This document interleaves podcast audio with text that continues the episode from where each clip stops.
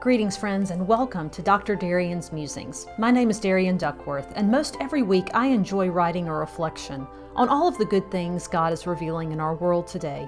This weekly podcast is simply a reading of that post, an audio version of the written musing. I serve as a Methodist pastor in Mississippi and hold a doctorate in end of life care.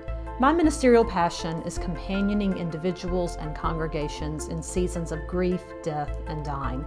The views expressed are mine alone and not those of my employer or denomination. My hope is that this somewhat weekly reflection will give you permission to pause and reflect on God's goodness for a few moments, to hear His voice, and perhaps see Him at work in a new way. And now, let us listen to Him together. The Elephant in the Room, July 20th, 2022. When I am in meetings, there is one question that will quickly turn me from relaxed to tense. Are we going to talk about the elephant in the room?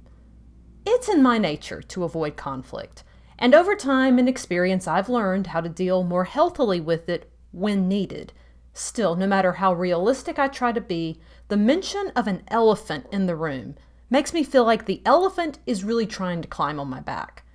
Whether in a committee meeting or at a family dinner or on a Zoom call, elephants of controversial issues or difficult topics are typically not the easiest conversation pieces, even if they are necessary.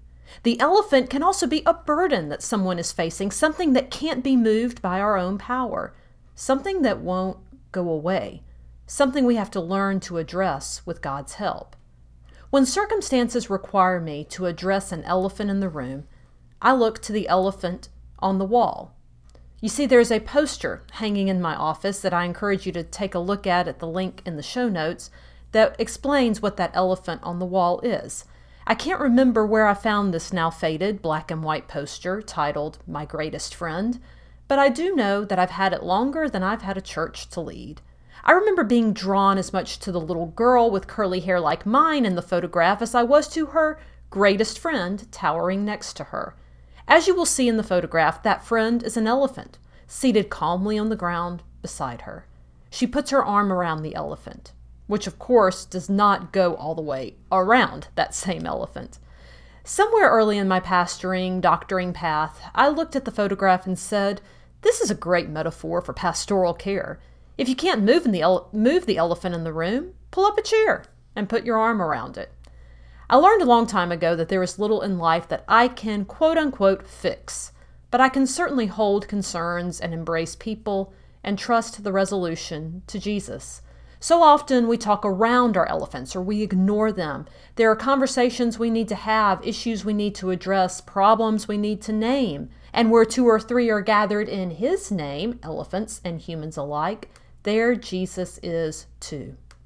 What is an elephant in your room now?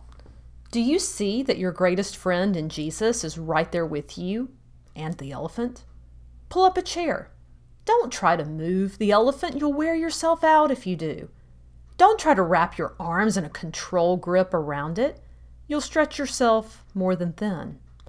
Take it to the Lord in prayer, as the old hymn says. Take the elephant to the Lord in prayer, not with your own effort, but in your trusting and open embrace. Thank you so much for listening to God with me today. To read today's and other musings, find resources on grief, or learn more about Christian yoga, visit my website, darianduckworth.com. You can find that link in the show notes, as well as a link to music by Julius H., who composed the original music you're hearing on this podcast. I look forward to visiting with you again next week. And until then, friends, all good things to each of you.